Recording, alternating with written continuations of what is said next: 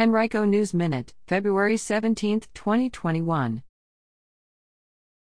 More financial relief for Virginia tenants and landlords, another day with fewer than 90 new COVID 19 cases in Henrico. The state launches its new vaccination pre registration website. T Mobile opens a new customer care center in Eastern Henrico. The House of Delegates debates a plan to mandate in person learning.